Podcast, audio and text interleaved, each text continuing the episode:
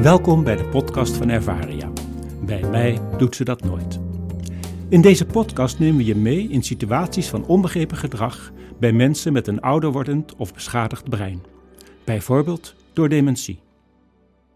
Dit is aflevering 12. Mevrouw Dekker viert vandaag haar verjaardag. Haar zoon Hans heeft gebak gehaald en er is koffie. Het is gezellig in de huiskamer.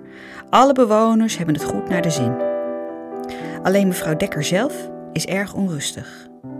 Keer op keer schuift ze met haar stoel van de tafel naar achteren, totdat ze met een plof met de rugleuning tegen de muur aan zit. Cindy loopt naar mevrouw Dekker toe en begeleidt haar liefdevol weer terug naar de tafel. Kom er gezellig bij zitten.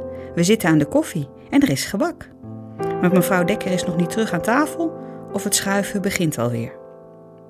Voor de meeste mensen voelt een prikkel van achteren niet prettig aan.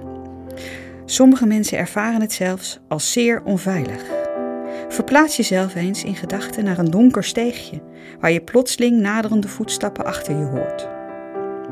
Het brein van mensen met dementie werkt in dat opzicht precies hetzelfde als een gezond functionerend brein. Het lastige is echter dat mensen met dementie vaak niet kunnen duiden wat hen zo'n rusteloos of onveilig gevoel geeft. Ook valt op dat ze zeer zelden achterom kijken wat er gebeurt. Ze ervaren alleen dat er achter hen iets kan gebeuren en voelen zich hierdoor onprettig. Het schuiven naar achteren is hierop een reactie. Schuif je immers net zo lang naar achteren door totdat de rugleuning de muur bereikt, dan weet je zeker dat er niemand meer van achter kan komen. Je hebt weer overzicht.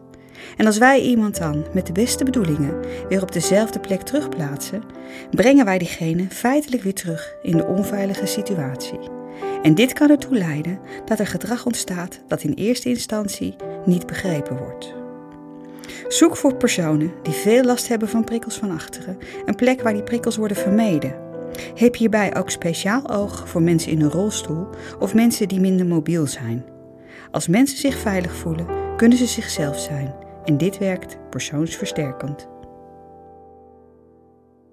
Meer informatie is te vinden in ons boek Bij mij doet ze dat nooit. Je kunt ook de website www.ervaria.nl bezoeken of mailen naar info@ervaria.nl. Bedankt voor het luisteren.